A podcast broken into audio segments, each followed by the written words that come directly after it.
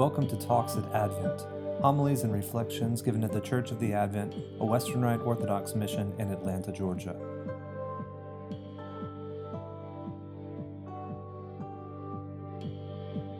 In the opening pages of the Bible, we hear the story of Cain and Abel. Abel, we hear, was a keeper of sheep, and Cain, a worker of the ground. We hear how, in the course of time, Cain brought to the Lord an offering of the fruit of the ground, and Abel also brought an offering, the firstborn of his flock and their fat portions. Next, we hear that the Lord had regard for Abel and his offering, but for Cain and his offering, he had no regard. So Cain was very angry, and his face fell. No explanation is given for why Abel's offering was accepted and Cain's was not. But instead of trying to make it right, Cain got angry. The Lord takes note and asks Cain why he is angry and why his face has fallen. The Lord says to him that if you do well, will you not be also be accepted? And if you do not do well, sin is crouching at the door. Its desire is contrary to you, but you must rule over it. We all know what happens next.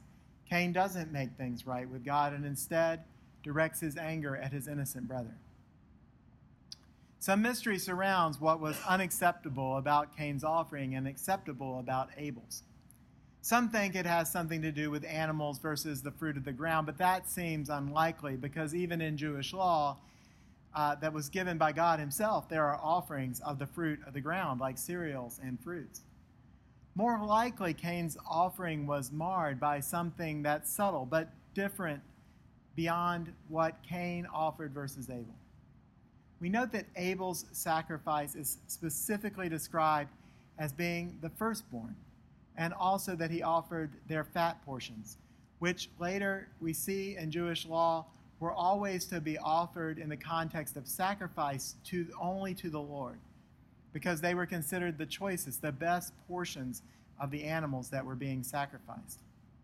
On the other hand, we see that Cain brought just, quote, the fruit of the ground. No mention is made of them being the first fruits or anything to distinguish them as the best fruits.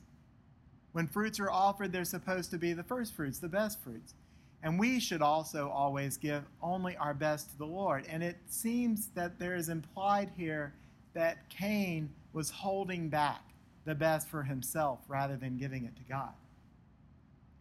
Beyond this, perhaps Cain was also already breeding some hatred for his brother before he made his offer, his offering. Perhaps he was jealous of his firstborn brother. Maybe he would have liked to have taken care of the animals versus toil over the hard ground to get it to bring forth crops. Perhaps we hear that Cain first brought his offering because he was racing to beat his brother rather than to make sure that he gave the best to the Lord. I presume it's obvious that having something amiss in your own heart with respect to your brother, God, or your neighbor when you bring your offering is going to make that offering less acceptable unto the Lord. Therefore, it's so important that we prepare our hearts, our minds, and our bodies for Holy Communion each and every week through prayer and fasting and through regular sacramental confession. Each week we say in the Divine Liturgy, echoing the words of Paul, that we're offering ourselves, our souls, and bodies to be a reasonable, holy, and living sacrifice unto God. Prayer, fasting, and confession are part of how we ensure that we have nothing in our own hearts that's standing between us and God, something that mars the quality of our offering something that keeps it from being the best fruit or the choicest parts of the animal. We must always offer spotless lambs to the Lord. Yet today, Jesus teaches us that we must go beyond just making sure that what is in our own heart is in the right place. Today's gospel reading opens with Jesus saying to his disciples, Except your righteousness shall exceed the righteousness of the scribes and Pharisees, you shall in no case enter into the kingdom of heaven. Wait a minute. Aren't the scribes and the Pharisees the bad guys in the New Testament? Well, in some specific ways, yes, but overall, no. Let's not forget that Jesus seems to have quite a liking for the Pharisees. Indeed, he struck one down on a Damascus road to be his apostle to the Gentiles. That Pharisee, who we know as Paul, who did not renounce his Phariseeism to become a disciple of Christ. Rather, we see in Acts that he defended himself as one of them in front of the Sanhedrin, saying, I am a Pharisee, a son of Pharisees.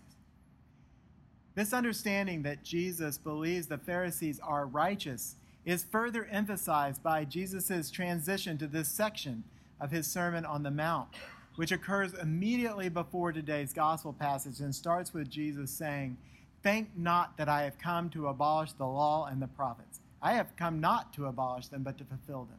For truly I say to you, till heaven and earth pass away, not an iota, not a dot will pass away from the law until all it is accomplished. Whoever then relaxes one of the least of these commandments and teaches men so shall be called least in the kingdom of heaven. But he who does them and teaches them shall be called great in the kingdom of heaven. And in this sermon, Uh, uh, in this section of the Sermon on the Mount, which we heard today in the gospel passage and we heard more of in today's reading from morning prayer. Jesus delivers a new law that exceeds the old law delivered to Moses on Mount Sinai, essentially one upping each of the commandments through a series of you have heard that it was said, followed by a new commandment. Jesus is delivering a new law, exceeding the old law delivered to Moses on Mount Sinai. You have heard, you shall not kill, but I say, Everyone who is angry is liable to judgment. You have heard, you shall not commit adultery. But I say, everyone who looks at a woman lustfully has already committed adultery. You have heard, you shall not swear falsely or bear false witness. But I say, do not swear at all. You have heard, an eye for an eye. But I say, do not resist the one who is evil. You have heard it was said, you shall love your neighbor and hate your enemy. But I say, love your enemies and pray for those who persecute you.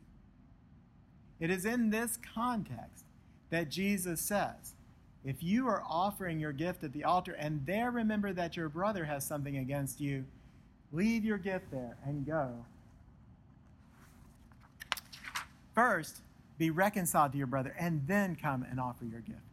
Jesus is essentially telling us that, yes, it's true, as you know, that if, in, if your heart's not in the right place, that your sacrifice will not be acceptable.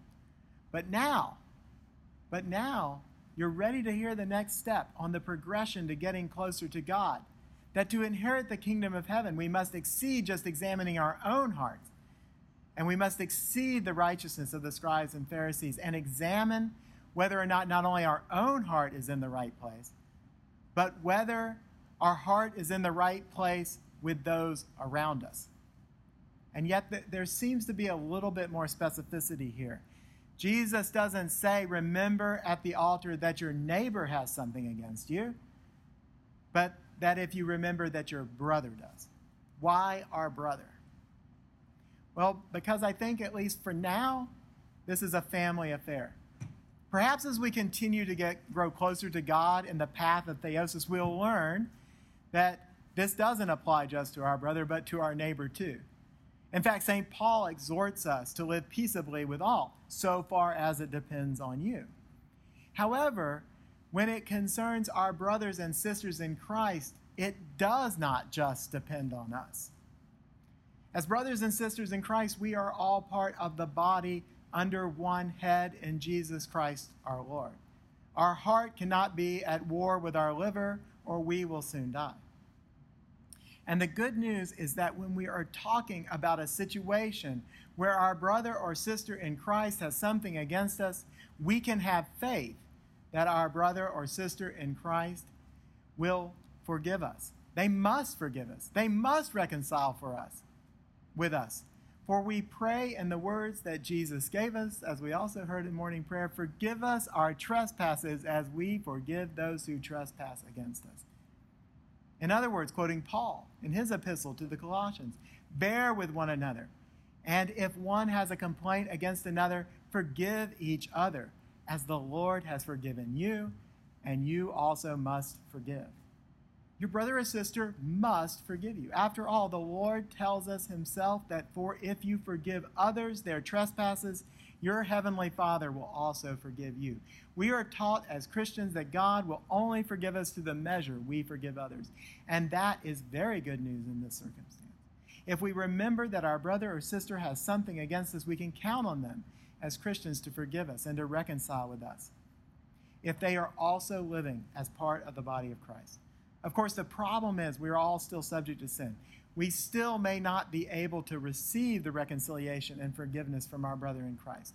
But when we realize that someone else has something against us and we step away to ask for that forgiveness, we can be assured of God's forgiveness of us and our reconciliation with God, should our brother or sister in Christ withhold it after our honest and humble attempt to reconcile with them. To have reconciliation and peace within the body is a sign of its health. What we give and offer on the altar is not merely for ourselves. Instead, we join our sacrifice with the one sacrifice of Christ once offered, making a full, perfect, and sufficient sacrifice, oblation, and satisfaction for the sins of the whole world. We, in bringing our gifts to the altar, most importantly, our souls and bodies, is to witness to the wholeness and health of the body of Christ. And we can't do that if we do not have the members of the body of Christ reconciled to each other. And all and all too often petty schism or more serious errors get in the way of us witnessing to that healthy and whole body of Christ. So brothers and sisters, I encourage you not only in so much as you can to live peaceably with others, but also to ensure that you are at the ready to forgive your brother or sister in Christ against whom you may have something. First, because you must not be holding grudges inside yourself so that your gift can be acceptable. That was always obvious. But second, because you now know you would be holding back your brother and sister in Christ from offering the best that they can offer to the Lord too. We're not here to make our fellow Christians suffer, but to make them soar. We're here to bear them up on our hands so that they do not strike their foot against a stone. Our salvation and their salvation depend on it. Our relationship with God and their relationship with God depend on it. We must be ready always to seek and always be ready to offer forgiveness for any wrong we have committed or endured. After all, that is what God has done in sending his Son. Even when we we're in the earlier stage, only worrying about our own heart. God sent his only Son to die on the cross so that we would be forgiven, so that we could be reconciled to him, even though we hadn't even taken the first step. And now, in the end times, the Christian era, we're called to something higher. We're called to take that step, not just with God, who truly wants our sacrifice to be a broken spirit, as David says, inspired by the Holy Spirit in Psalm 51. One that recognizes its microscopic nature in the face of the Spirit of God and humbly makes within us a broken and contrite heart. And yet, God doesn't ask that of us first. For He's already come. He's already come to all. And all the, that last little tiny bit, He's come all the way except that last little bit to reconcile with us, as we've discussed so many times before. And all we really need to do is just turn around, repent, we, we almost don't even need to take a, even as much of a step towards Him to be reconciled. Yet, even in that tiny step that we all need to take, there is an eternal journey for us as finite creatures in the presence and love of our eternal God. But what needs the hard work Jesus is telling us today is not between us and Him. He's already done so much of that work.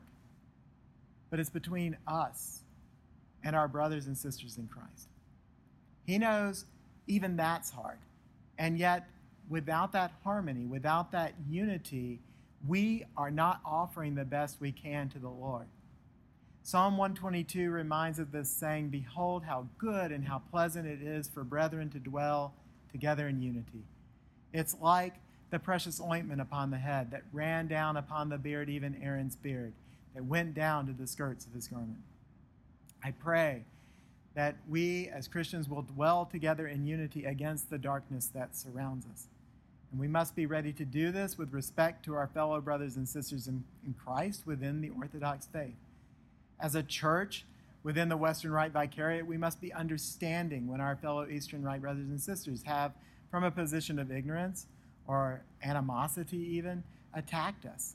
and be ready and willing to forgive. More often, their action comes from what they perceive in their own hearts as protecting God and the Christian faith. So let us be ready. Let us be ready. And let us be ready with those where there's so many divisions, so many quarrels that are holding us apart with other parts of the Christian world. Yes, many of them matter, don't get me wrong. Yes, in fact, some of them are fundamental to our understanding of who God is, who Jesus Christ our Lord is, and who we are. And getting it right matters a lot. But at the same time, to offer the best we can to all to God, we all must be ready to listen to one another and ready to forgive when those essential differences are reconciled. And of course, to reconcile them, we must be ready, like our Lord, to meet our fellow Christians where they are, while they are still, quote unquote, our enemies, and love and forgive them. If we're to meet and defeat the deceits of Satan in this world. So may our righteousness exceed that of the scribes and Pharisees. May we, as the law of the scribes and Pharisees command, love the Lord our God with all our heart, with all our souls, with all our minds, and with all our bodies, and love our neighbor as ourselves. And may we exceed that law by not only loving our neighbor, but ensuring in everything we do that they can't help but love us. In the name of the Father, and of the Son, and the Holy Spirit, God is one. Amen. Talks at Advent Homilies and Reflections given at the Church of the Advent, a Western Rite Orthodox mission in Atlanta, Georgia.